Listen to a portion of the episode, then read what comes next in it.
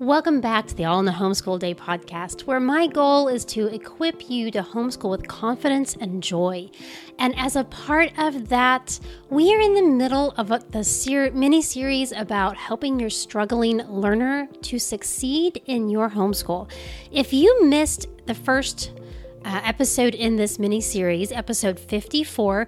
I encourage you to listen to that first as we set the stage in that one by helping you to set realistic expectations for your struggling learner and to think about what you want to achieve in your homeschool. So, listen to that first and then come back to this one.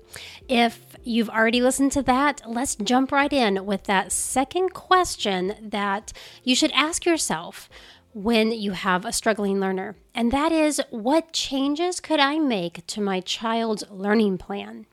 What changes could you make to your homeschool or their learning environment or his curriculum that would help him to uh, make forward progress a little easier, remove some of those stumbling blocks for him? I always think about five aspects when I am deciding what changes that I need to make for my struggling learner. And that first thing that you need to do is to observe the situation. You need to be a student of your student. Watch for those cues.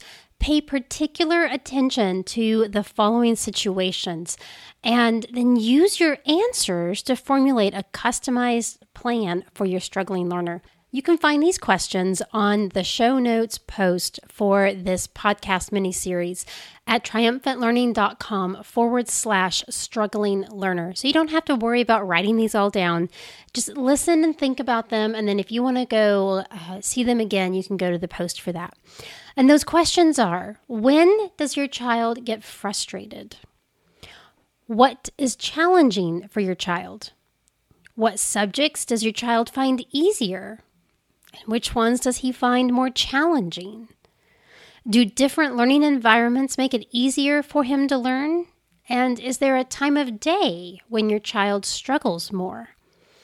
So think about those questions. And um, as we go through these other aspects, be thinking about your answers to help you formulate a plan of what changes you could make so that your child has a better ch- chance of success and you've removed some of those stumbling blocks. So, the second aspect, whenever I'm thinking about my child's learning plan, is to make sure that her foundation is solid. If you think about building a house, if you were to build a house on uneven ground, your house would not be level. No matter what you do inside, it would be almost impossible for you to get a level house. You've got to have that foundation work done first before you build on top of it.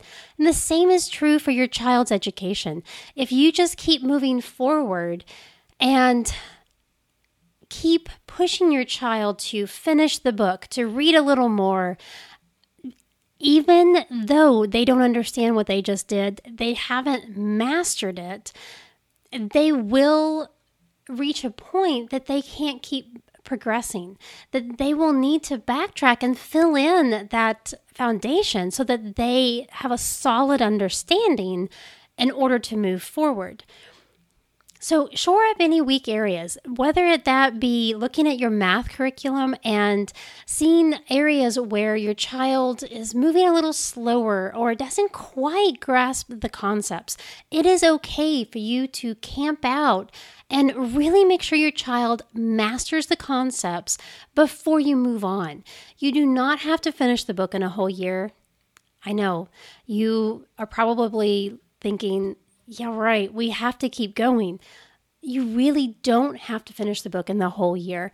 First of all, public schools do not finish the whole book. If they get 75 to 80% of the book finished, they generally consider that complete. Even if your child doesn't get that far, let's say you only finish half of the book this year, you can always carry it forward to next year.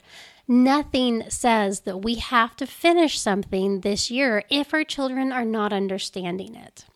And what I've also seen is that sometimes when we have camped out for a while to make sure that my children have understood a concept, I knew they were struggling. I, I could tell that it just wasn't sinking in and clicking.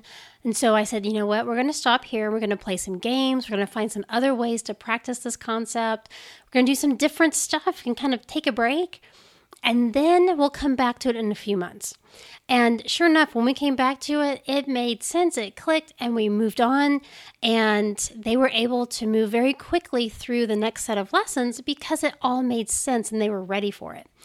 Now, I will say that uh, one of my daughters has had the, that exact experience, and the other one has been a little different in that we've done something very similar. We camped out on some math concepts when she was struggling, and then a few months later we we attacked it again it made a little more sense but we were still moving slowly but we were moving forward so the rate at which your child is going to move is going to vary depending on your child and where they are in their maturation process. So I don't want to set the stage that you can just camp out for a few months and then your child's going to sail through. Some of our students will, some of our struggling learners will, and others it's going to be an uphill battle the whole way.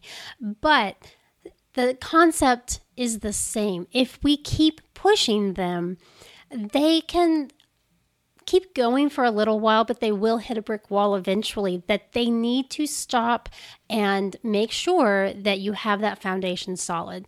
So don't be afraid to take a little break. You know your child, you know where he is struggling, you know. Um, you can see what he's needing and allow him that time to lay the foundation. I want to also encourage you that your found your child's foundation may not be a single subject. There may be a lot of related components. For example, my daughter who was not a strong reader until she was 11 she could not spell well. Her math skills were were a real challenge for her, but once her reading clicked, she was able to then progress very quickly in her reading skills. It was like that light switch finally clicked on and she was off. Now, it did take her a little while to ramp up, but once she got going, there was no stopping her. And then I suddenly saw her walking through the house with her nose in a book all the time. And I saw the a corresponding leap in her spelling abilities, in her writing abilities, in her math skills.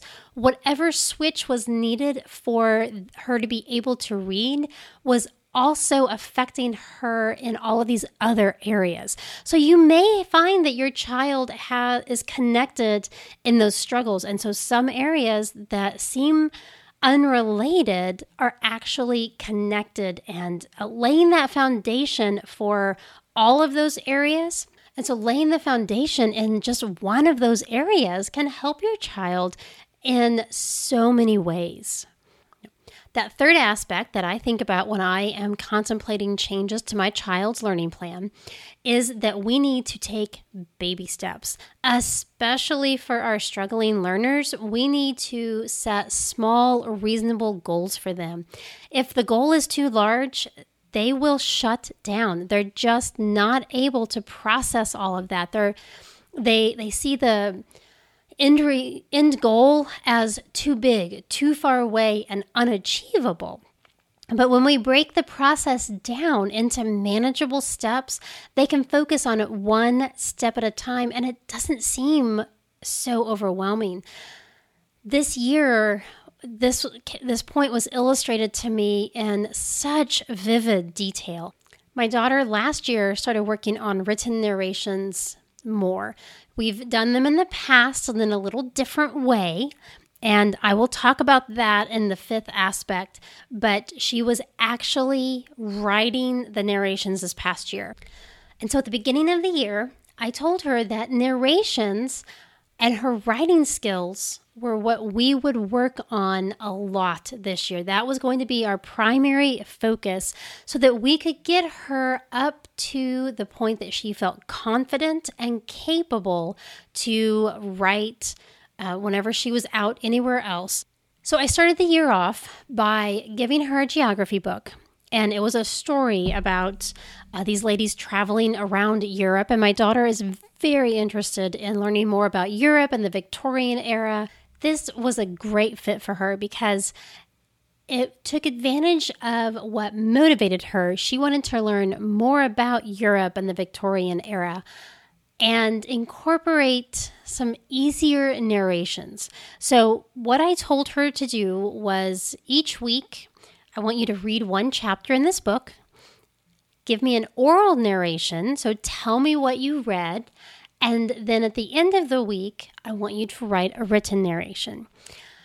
So, the first week that we did that, she broke down. Now, she's been writing the, for the past couple of years somewhat informally, a little bit uh, not big expectations of what she would write, just getting her in the habit of writing. So this year, I think what made her overwhelmed was the fact that I was asking her to put into words what she had read. Even though she's been doing this, even though she had already orally narrated it to me, it seemed overwhelming and just insurmountable to her. So I broke it down. And I looked at her and I said, okay, so on Monday, you gave me an oral narration about this chapter. Can you tell me what you, what you read again? And she did. She told me what she had read on Monday. And I said, a written narration is just your oral narration written down. And I don't expect it to be as long because it, you're still developing your written narration skills. I just want a short written narration. I want you to write something about what you read. And she still had tears streaming down her cheeks. She was still overwhelmed at the thought of having to write all that. And she said, How long did it have to be? I said, It doesn't have to be long at all. One sentence today would be fine. And she still felt overwhelmed. And I looked at her because we had just recently talked about what makes a sentence.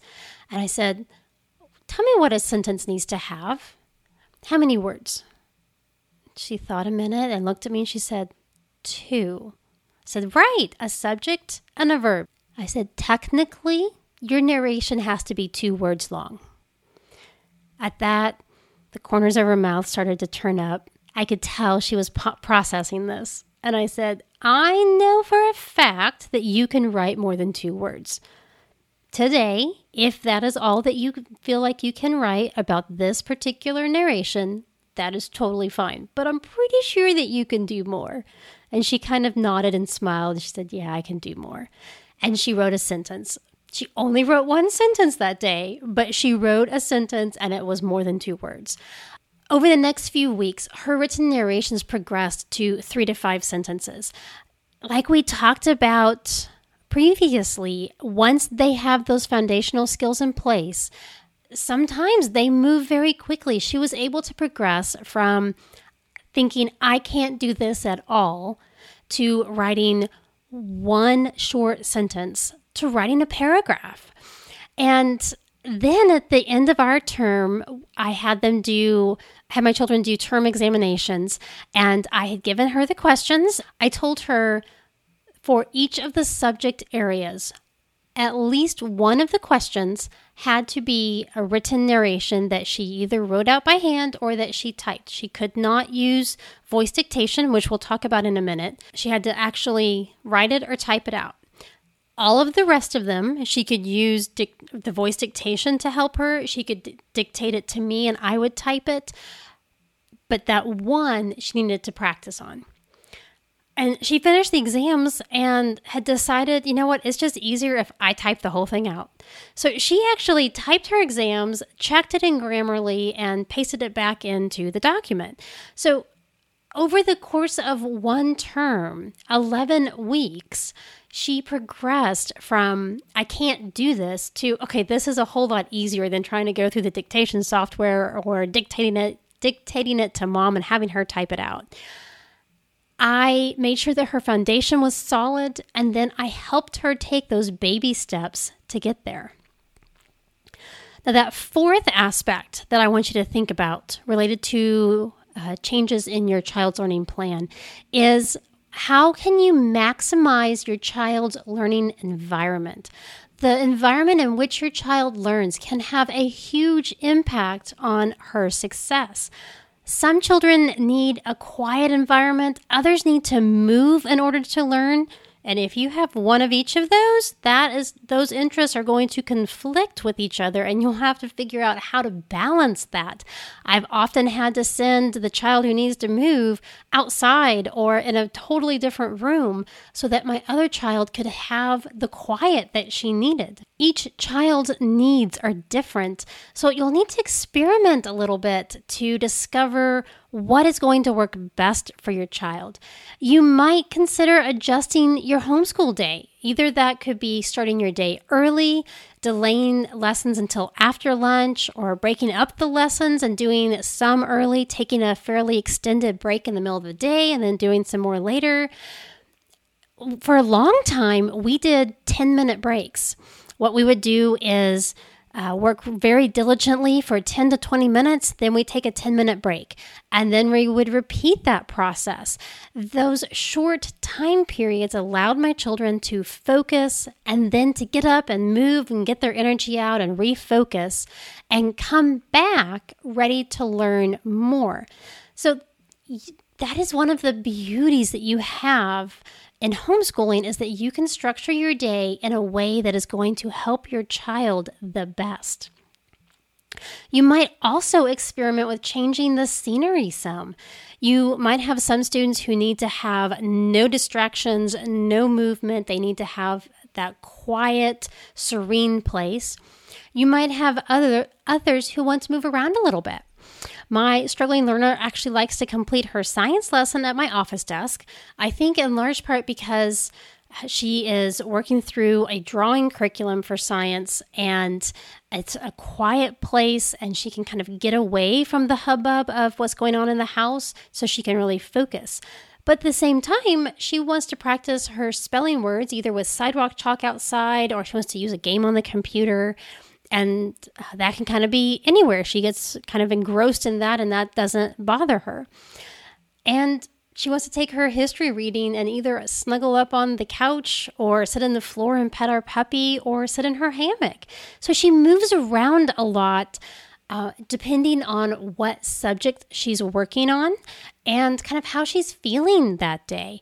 Well, next week we'll talk more about motivating your struggling learner. And one of the things we'll talk about is helping your child to identify for themselves what they need. So, as you are being a student of your child, you are observing the situation as they're younger, you can start to see what they need and start to provide that learning environment for them that is most conducive to them learning. And then you'll be able to help them transition to doing that on their own. Now, that fifth aspect about modifying your, your struggling learner's learning environment is to remove obstacles to learning. You have such an incredible opportunity to make learning fun and engaging for your child. You can incorporate living books, you can use audiobooks, you could read your child's lessons out loud to him if needed. You can incorporate games into your lesson plans. And on the show notes to this podcast, uh, you can find links to some liv- living books that we love and games that we have used in our homeschool. So you can find that at triumphantlearning.com forward slash struggling learner. You could also take field trips to bring subjects to life, especially if you have a child who likes to see what's happening to be able to understand it better.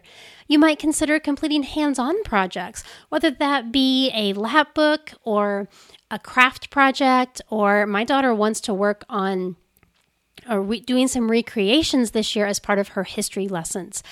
I have some other friends who act out what they're learning. It becomes a part of their daily life as they uh, pretend with it, as they, even their, her older students, they still act it out. And it's just a way to help solidify what they're learning. We don't always do that in our homeschool. That doesn't work as well for us. And so this goes back to be observant about what your child needs and about what is going to help your child the best. You might also make some other accommodations for your children. Here are some other examples. You could allow your child to use dictation software to complete written assignments and written narrations. Or they could use a voice memo app to record their narrations. Uh, you could have your children working on their spelling and kind of come up with this middle ground for a long for about a year we were working on my daughter's spelling. Her reading had improved, and she was working really hard last year on her spelling. So she got into a habit of saying, Mom, how do you spell? Mom, how do you spell? And it became that habit because she didn't want to put forth the, the effort to try to spell it because it's hard. She wasn't being lazy, she was just tired of trying. So we came up with this agreement. And the agreement was for most words throughout the day, she had to say, Do you spell this word this way? And so she would give me that word and then she would try to spell it. Oftentimes it wasn't right, but she tried. And that was what I wanted her to do is to put forth the effort to try. But what I did is I said, I will give you five free words a day. So I won't ask any questions. If you say that is one of my five words and I don't want to try to spell it, I will immediately spell it for you. So when she would ask me, Mom, how do you spell? And I would say, Is this one of your five words? Sometimes she would say, Yes, it is. And other times she'd think a minute and say, No, I'm going to try first. So I found a way to help her bridge the gap between uh, her ability of not being able to spell to practicing that skill of spelling. So you might find ways to help your child make that transition. Find an accommodation that allows them to feel successful but still make progress in developing the skill. What is most important is that you help your child work at his intellectual level, regardless of his skills.